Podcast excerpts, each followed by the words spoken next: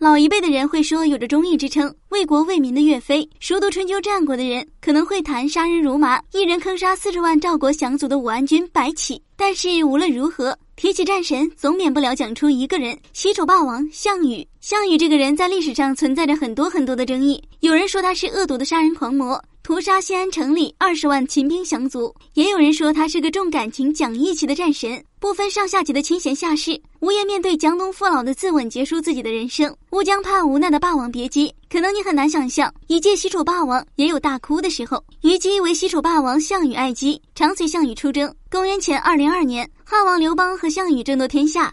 项羽被刘邦困在了汉下，刘邦手下有不少人会唱楚歌。项羽几番突围失败，兵孤粮尽，夜晚听到四面楚歌，以为楚地尽失。楚营里的将士们听见家乡的歌声，军心涣散，都纷纷逃跑了。楚霸王看见大势已去，心如刀绞，他什么也不留恋，只惦记着爱妾虞姬。两人饮酒帐中，不由悲伤地唱起了汉下歌：力拔山兮气盖世，时不利兮骓不逝，骓不逝兮可奈何。虞兮虞兮奈若何？虞姬凄然起舞，人类唱起贺汉下歌。汉兵已掠地，四方楚歌声。大王意气尽，贱妾何聊生？虞姬的这一首贺汉下歌，既是历史上少见的绝命悲歌，也是爱情的悲歌。虞姬唱罢，拔剑自刎。项羽悲痛万分，在仓促间只好草草掩埋了虞姬。随即，项羽带着八百骑兵连夜突围而出，被汉军追至乌江。乌江亭长说：“江东还是霸王的地方。”汉军没有船。让霸王渡江东山再起。项王说自己已无颜再见江东父老，